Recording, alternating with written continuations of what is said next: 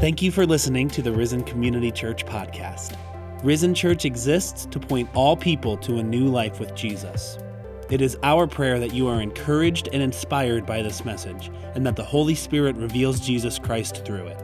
To learn more about Risen Church, or to contribute to this ministry financially, check us out on social media or visit risencommunity.church. That's risencommunity.church.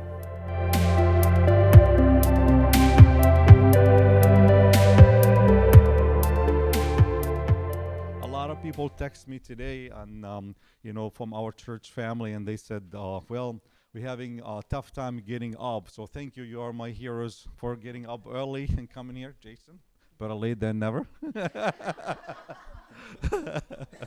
Hey you made it. You, you get credit for that. So that, right?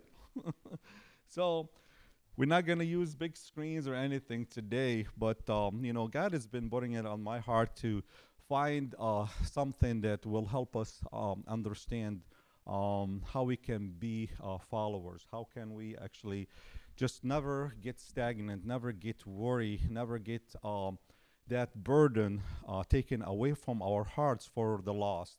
Instead, having our walk with Jesus uh, becomes the burden itself, right? And that's huge. I'm going to say that again. Please pay attention to this. I've been praying so hard for God to keep increasing his burden in our hearts for the lost, but also decreasing the burden of doing the ministry, you know, for him. Because, uh, you know, when we follow Jesus, it shouldn't be hard. Is when we lose our sight for what we're doing and what we're doing it for, and we lose the burden, the fire in our hearts for the lost, then the ministry itself becomes the burden. So, with that being said, you got to be rooted. You got to understand why you do what you do. If you've been doing it for 40 years, 50 years, if you've been going to church since you were a little kid, that becomes a lifestyle. And when it becomes lifestyle, we lose that connection. We lose that touch that at the end of the road, there is a finish line that we have to go through it. And that's a fact of life. Whether we like it or not, whether it's comfortable to us or not comfortable, this, the dangerous um, is uh, we become sleepers, right? And the Bible says, awaken you sleepers, because we become sleepers because we've been doing this for so long. And we get in a situation that we run away from God. We run away from God because we're letting the flesh take over. So, with that being said, that is my introduction to the book of Jonah. You know, the book of Jonah, you can look it up in the Bible probably by the time I'm done. Um, uh, you know, sharing the message, you probably won't find it. It's a small book. Um, uh, it's uh, actually uh, really sandwiched between uh, Obadiah and uh, Malachi. So it's four four pages. So, but the book of Jonah has a lot of practical examples to our life. It really does. You know, you look at Jonah. He's uh, one of the twelve minor prophets. It's nothing because anything. It's just his book is small, but Jonah he's the only prophet that his uh, his book is really it's just a, a narrative account. It has nothing to do with prophecy. It's just telling a story, telling his story. But also Jesus uh, mentioned Jonah um, in the book of Matthew, and we'll go over that in a little bit. But so uh, God, um, I'm gonna actually I'm gonna teach the old way, and I like that. So so we're gonna just go over the background of the book, all right? And that's really makes more sense to me. So, the book uh, of Jonah, uh, you know, was written about 780 uh, years before Jesus came. 780 years. So, so it is all about um, commission. And Jesus came, and His last commandment is the Great Commission, right? So, so God comes to um, Jonah, right, and He tells them, "Arise." He says, "Arise." If you wanna if you wanna follow me, if you have uh, an app or if you wanna use if you have a uh, paper uh, Bible, please uh, follow me if you wanna do that. So chapter one says the word which is God of the Lord came to Jonah. I can't wait if anybody wants to use an app. I'd love for you guys follow me on an app or paper uh, Bible. So the book of Jonah, chapter one. The okay. All right, I'll wait. So the word of the Lord came to Jonah, son of Amittai. Go. He said, Go, arise. Same thing like Jesus told us, right? In his Great Commission, he says, Go, don't be stagnant. I'm sending you. So it's the scary part is when God sends us the word. You know, when he send you and I a word and says, Go, it's basically his commission us. He's sending us out. He's asking us to go and don't be stagnant. And a lot of times you and I we get that go so many times from God and we have the nudge in our hearts knowing that he's telling us to go but we choose not to. We choose to run away from our calling because it's not comfortable, it's not the right timing because we have and of course probably the kids will have a laugh at it. We have too many buts, right? But this, but that, right? and then we have too many F's, you know. You know, if this is just the right time, if I'm just a little bit comfortable, if I have a little bit more money, if the weather is nice, if I can just sleep another half an hour, if these people are nice, or you know, we just the list goes on and on. So so God sent the word to Jonah and he says, Go right now, just go to the great city of Nineveh and preach against it because its wickedness has come up before me. So, um, give you an idea uh, about Nineveh. Okay, Nineveh is actually the present day Iraq, right? Back in the days, um, it was the uh, capital city of the Assyrian um, uh, emperor. It was big. It was huge. Actually, they say about takes about three to four days or even weeks to walk through it. Uh, there were 120,000 people living in that city. But it was cruel, they were very harsh, and then when they invaded a city, they made a display of their bodies. So this is how bad they were. And they declared a war against Israel. And it was just a matter of time for them to actually attack Israel. So, so this is Nineveh, right? It's the present day Iraq. So, um, but Jonah, here's the but, right? Jonah ran away from the Lord and headed for Tarshish. Okay, so Tarshish is present day Spain.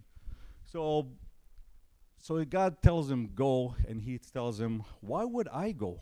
Why would I go to these people are bunch of killers? Uh, why do I need to judge them? You judge them and kill them. I want you to kill all of them. I want you to show mercy on them because they're a bunch of, you know, uh, criminal, bunch of cruel people, and they're using witchcraft to do whatever they need to do. And um, he said, um, if you're not, if you're not going to take him out, I'm out. I'm, I'm not going to do anything. And then God asks him again, and then all of a sudden, what he does, let's look what he does, like most of us do. Instead of him obeying God, he went down to Joppa, where he found a ship um, um, bound for the port. Uh, after paying the fare, he went aboard and sailed for Tarshish to flee from the Lord. So, how many times God tells us to uh, you know, to do something, and we pay the price. We go pay the price of rebelling against God instead of following God. So this is just look at the map here. So you got um, 550 miles right here. This is Nineveh, and then 2,500 miles to this side is Spain. So instead of him going 55 miles and follow God and do it the easy way, he chose to go 2,500 miles the opposite direction and do it the hard way. And how many times all of us we pay the hefty price and then we go we burn time energy years of our lives and we realize we try and do it in a natural. And then when we done when we exhausted we lost everything and we exhausted all our resources in, including our time our age right? Which is the most precious thing that we can have is time.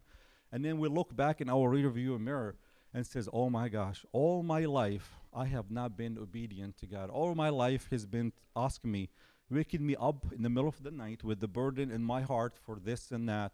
And then he's asked me to arise, and I'm telling him, I'm tired. If you can just wait another hour, if you can wait another year, if you can just provide this and that, or if you can have the right uh, people, uh, I'll do it, you know. And um, and that's what Jonah is doing. And it's just really a, a real example of our walk uh, with life, uh, with with God. So it's the same principle. That's really the principle is, uh, which is the whole chapter is based on why we keep running away from God, not running towards God. And when, when we run towards God, things become easier, things makes more sense, uh, and life goes a lot in a different perspective. Not smoother, uh, you know, for the most part, but God makes it a lot easier for us to go through the storm. So let's read uh, 4. Then the Lord sent a great wind on the sea, and such violent storm arose that the ship uh, th- uh, threatened to break up. All the sailors were afraid, and each cried out to his own God. So they were sinners; they were not believer in the same God, and they threw the cargo into the sea to lighten the ship. But again, here Jonah had gone below the deck, where he lay down and fell into a deep sleep. I'm going to stop right here. So. So God, how many times God actually puts us through hardship so we can actually just stop and say, listen, you're running the opposite direction and I know it, I see it. And you're going to run into a dead end. You're going to run off the cliff. You're going to get destroyed. And I'm telling you, if you don't listen to me out of love, out of grace, out of mercy, this is what's going to happen. So instead, we pay the years, the time for our rebellious through God, like Jonah did. He paid the fare and um, to go on that ship, but also God is giving him the storm. He's trying to make sure that he knows that he got him. He can run, but he can't hide, right? And a lot of us we do that. But the the message in this passage is uh, fall asleep underneath the deck. And then that's us. How many times we are so wounded that we are so scarred that we're going through really a dark time in our lives because it's so difficult, and we start we still try and actually fight the good fight on our own in our natural. Instead, we get so exhausted that we just want to sleep it out. We just go, I want to sleep. I don't want anything to do with anybody. I just want to sleep. And even when you sleep, your brain keeps going back and forth because of that worry. Like we said, worry will keep you um, will keep you up, and that resting spot in your uh, in your sleep, you're not going to get there. But that's what uh, uh, Jonah wanted to do. He just wanted to run away from God, ignore the storm, ignore the sign, ignore that his God is asking him to uh, go to Nineveh instead of going 2,500 miles to Spain, uh, to Tarshish. And then um, he goes down to sleep, and he want to sleep it out. He says, um, "I know." I know he's after me. I know he's gonna try get me, but I'm just gonna sleep it out. And um, but you know the sad thing is, even after we wake up, we can sleep for days. Even after we wake up, reality is to hit us because nothing is changed. The circumstances are probably got worsened by the time we wake up because we have not done anything. All we did, we just delayed uh, dealing with the issue. We delayed dealing with God, delayed uh, listening to Jesus and being uh, obedient to His calling over our lives. So let's read the next passage. So, but um, let's look here. Um, and then um, the captain, okay, but Jonah had gone below the, deck, uh, the deck where he laid down and fell into a sleep. The captain went to him and said, How can you sleep? How can you sleep? And this is really this is this is for us that are seasons in our faith. So the captain is a sinner, right? he's coming down to the prophet the one knows the mission the commission that knows he knows every word that the god, god that gave to the prophets before him he has the scripture memorized he's been going to um, He's been going to church since he was a little kid. He's been waiting every Sunday by the door of the building so he can attend service. He's been ministering to people. People they've been coming to him to ask for counsel, to ask for prayer, for ask for intercessory, uh, you know, encouragement. And then you have a sinner captain that he had to come down and he says, "Wake up! Why are you sleeping? Haven't you seen the storm?" It's just like us, again, we sleep in the middle of the storm because we want to sleep it out.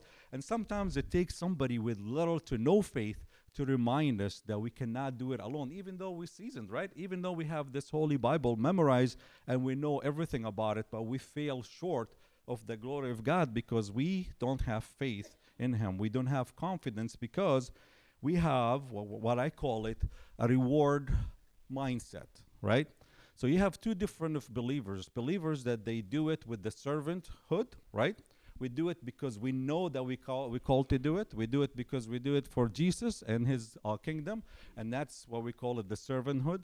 And then the other believers, I call it reward center believers, where we only do what we do because we expecting a reward. If we don't get rewarded for what we do, especially waking up on a day like day like today with the daylight savings, what would I do it for? And that's not our fault. It's uh, the culture. Um, you know, the church in the 70s and 80s, and I, and I shared that with you in the 80s and 70s, they uh, shared and they were preaching totally different gospel is what can jesus do for me so people start going to church getting engaged getting plugged in and expecting that jesus is going to blossom going to do things for them and the gospel never said that once the gospel says what we need to do as his hands and uh, feet you know and what we need to do not only for jesus but also what can we do for his kingdom and totally different mindset so, and that's nobody talks about this. The servanthood of discipleship, nobody brings it because we want to just focus on the reward. We take it as a- easy, smooth sailing because we just don't want to offend people. Says, listen, you're not doing it for anybody else but Jesus.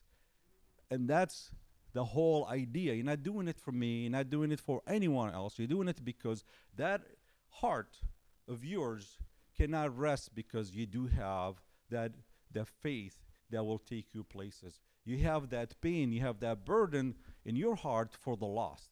And if you don't have that, then you're really you sh- you're shifting yourself from a follower based on servanthood to a follower based on reward center. And that's dangerous zone because now you're just like riding a bicycle, a sta- uh, stationary bicycle. You run and run and run and you are running, but you're not going anywhere. And then we look back and says, "Well, I'm I'm tired. This is way too much work for me. I want to go to sleep." And then at the end, you have people um, they're waiting for you. Those unique plus gift that God gave you, they're not yours to keep. There's people counting on you. In this case, 120,000 people counting on Jonah. 120,000 people counting on his gifts for him to put it to use instead of him being rebellious and run the opposite direction. So the sailors um, said to each other, Come, let's cast the lots to find out who is responsible for this calamity. They cast lots, and the lot fell on Jonah. So they asked him, Tell us, who is responsible for making all that trouble for us? What kind of work do you do? Where do you come from? What is your country? From what people are you? So actually let me let me connect this passage too. So he answered, I am Hebrew, and I worship the Lord, the God of heavens, who made the sea, the sea that they are actually in it during the storm, and the dry land. So right away they realized that he worshiped a different God. They realized that he is man of God. And then right away he told them he had he has told them already that he is the reason that he's run away from God and the reason the storm is uh, really going on and the sea is going crazy is just because of him. So they did the they realized that he is really what's causing the whole thing. But it's funny about the whole story and we'll see that that even even unbelievers even people believe in different gods they still have a soft heart they still have a grace and mercy but they still fear the, uh, over their life. So this terrified them and they asked what have you done? They knew he was running away from the lord from his own god because he had already told them so. The sea was getting rougher and rougher. They uh, so they asked him what should we do to make the sea calm down for us? You know, he said, Pick me up and throw me in the sea. He replied, And it will become calm. I know that is my fault. Please focus on that. He says, I know that is my fault. I'm going to say it again. He said, I know that is my fault. That's the great storm has come upon you. So he's a prophet, but now he's confessing he put his pride aside and he says, It is my fault. I am so sorry. How many of us will offend people at work, um, even driving, or even people from the same faith, and we do not have the courage to put our pride aside and says, It is my fault. It is my fault. I'm sorry. I made a mistake. Now we have a prophet. He's talking to sinners, unbelievers, and he said, I understand what's going on. It is my fault. I am sorry. Please look at that and realize the bride will only build a wall not only between you and God, but also between you and other people. Had he not said that, these people would actually won't take the uh, next step in their faith, and we'll see in a little bit. So instead, the, the men did their best to roll back to the land. So, and that's another another issue here. So we go through this storm. We know God is not pleased with us. We know that He's not happy.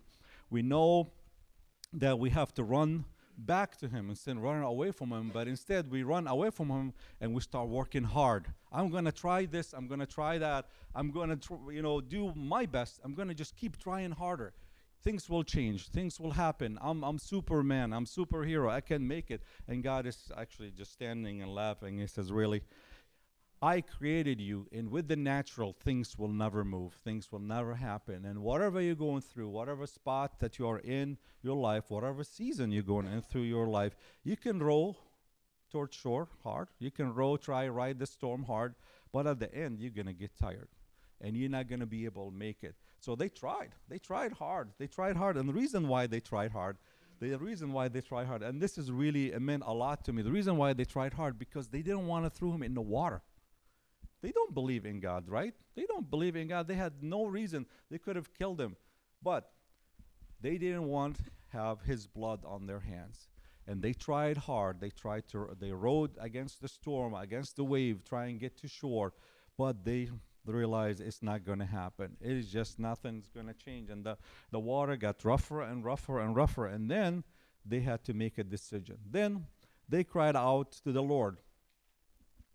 They cried out to God, Noah's God, not their God. Please, Lord, do not let us die for taking this man's life. Do not hold us accountable for killing an innocent man, for you, Lord, have done so as you please. Then they took Jonah and threw him overboard, and the rage sea grew calm. And this is, um, and then this, uh, the men greatly feared the Lord and they offered a sacrifice to the Lord and made vows to him. So, had Jonah said, It's not my fault, had he not come clean and put his pride aside, everybody would have died.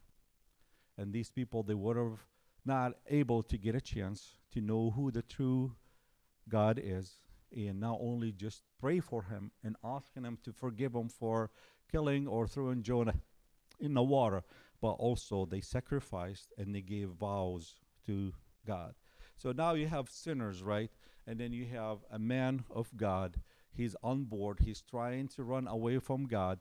And then you have these people, they see that the miracle through obedience, through a humble servant, how things, how God changed the conditions of the sea.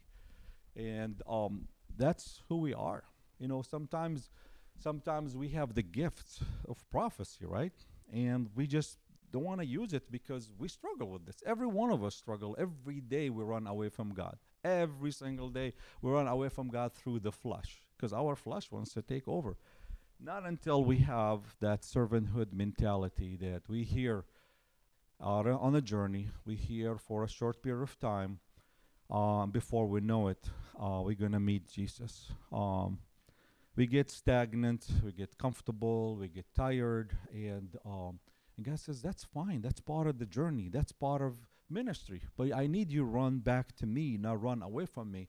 Because when you run away from me, now you're putting your own personal agenda in front of you and you're running after it. And in ministry, there is no personal agenda. It's all about God. It's all about the one our hearts desires. All about serving Him. It's all about expanding His kingdom. It's all about taking His gospel everywhere he wants us to go to the end of the earth right? This is the great commission.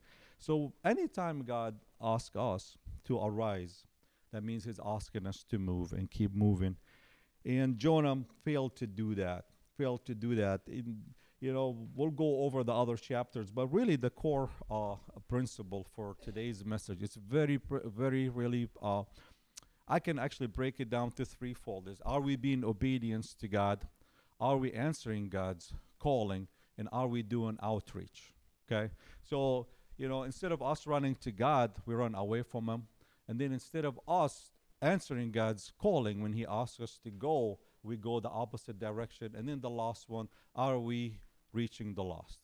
And that's really the whole three uh, principle of the three principles of uh, chapter one is you know are we being his hands and feet Are we being obedient? Are we running towards Him through thick and thin, through hills and valley of this life?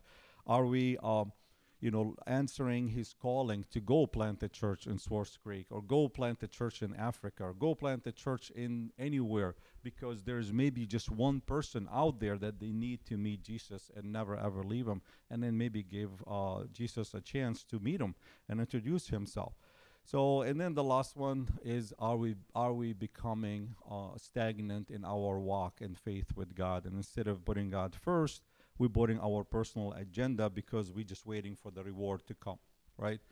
So, you know, three principles, but in our daily life, how that's going to relate to us is when we wake up in the morning, we realize that this is a gift from God. We realize that this is something that God did not have, and He does not have to give us that day as much as He doesn't have to give us that small, tiny, fresh of breath of air that we can breathe and a lot of us, including myself, we take that for granted. You know, even the air we breathe, it's it's a blessing. It's it's He gives us that, and He can take it in any second, right? And we cannot just ignore that. We cannot take that for granted because we just laser focus on the mission and commission that we are after. And then when we get home, we realize that I was so disobedient. Where is God in the in, in the whole equation? He did not exist. Jesus does not exist. And what example did I set up that day for people that I encounter? Nobody, just me, myself, and I. And that's what Jonah did. Not until he put his pride aside and he says, It is my fault. I messed up.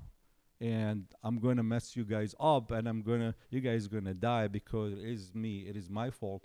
I'm the one who's being disobedient. I'm the one who's, uh, instead of chasing after God, I'm just chasing after my own agenda because I don't want God to share the same grace and mercy that He's sharing with me towards these killers.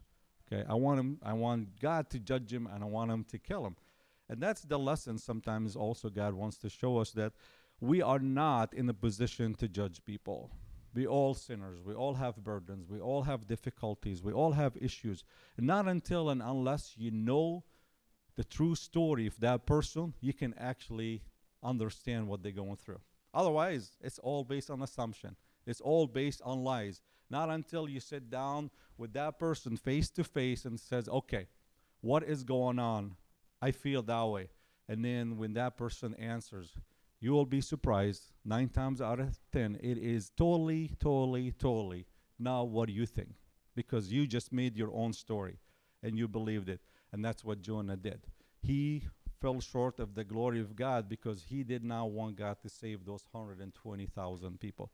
Of course, those 120,000 people, not all of them are killers because they have kids, they have elder people, and he didn't want even God to show mercy on them. So, whatever you do this week, uh, please um, show grace, show mercy, and be sensitive to God's um, calling you. And I'm telling you, if he he asks you to arise, you better arise because you only get few chances in life and to invest time and energy uh, in your walk and faith with God. So Jonah, he he'll change, but we'll go over the um, next three chapters and uh, we'll connect God, um, we'll connect Jesus because actually I'll share that with you.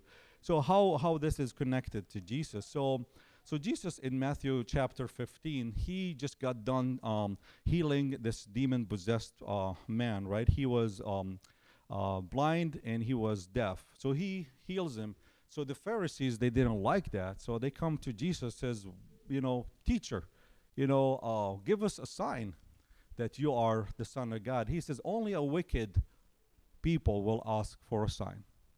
And if any sign you're going to get is going to be the sign of Jonah. And how this related to Jesus? Because um, Jonah was in the belly of the big fish for three days and three nights, right? And Jesus was in the heart of the earth 780 years later, and he was three days and three nights in the heart of the earth, right? And so, if you look at it, that's really how those two books related. Uh, and then we'll go over again the other chapters, which is a lot of good stuff, a lot of practical um, principle that will actually help us with our walk in faith, um, in faith uh, with Jesus. And um, I think a lot of it, it, will help us shift our mindset from, uh, uh, you know, reward center followers to servanthood uh, center followers because that's really who God called us to be. I mean, you look, the disciples are big example. They was all about serving. It's all about serving. And the biggest uh, and the highest priest himself, Jesus, he said, I never came here to be served. I came to serve, right? Jesus always, always said that he wanted to serve. He never came to be served. And this is what uh, Risen Church is all about. You know, our mission is to lead and point all people to a new life with Jesus. And the only way we can do that is very simple. It's just be boots on the ground as much as humanly possible and just keep doing what we're doing and then uh, just have that servanthood mentality. That's the only way this church will actually keep going. So uh, rewards, we don't need rewards. You know, just making sure that we're doing what God is calling us to do and what uh, Jesus is uh, asking us and commissioning us to do. If we fulfill the Great Commission, life is good. That's really all we need. So so that's who we are, and that's really what the church is all about. And we don't really, I mean, we don't, we meet here, we meet anywhere else. The whole idea is to point all people to a new life with Jesus. And this is, again,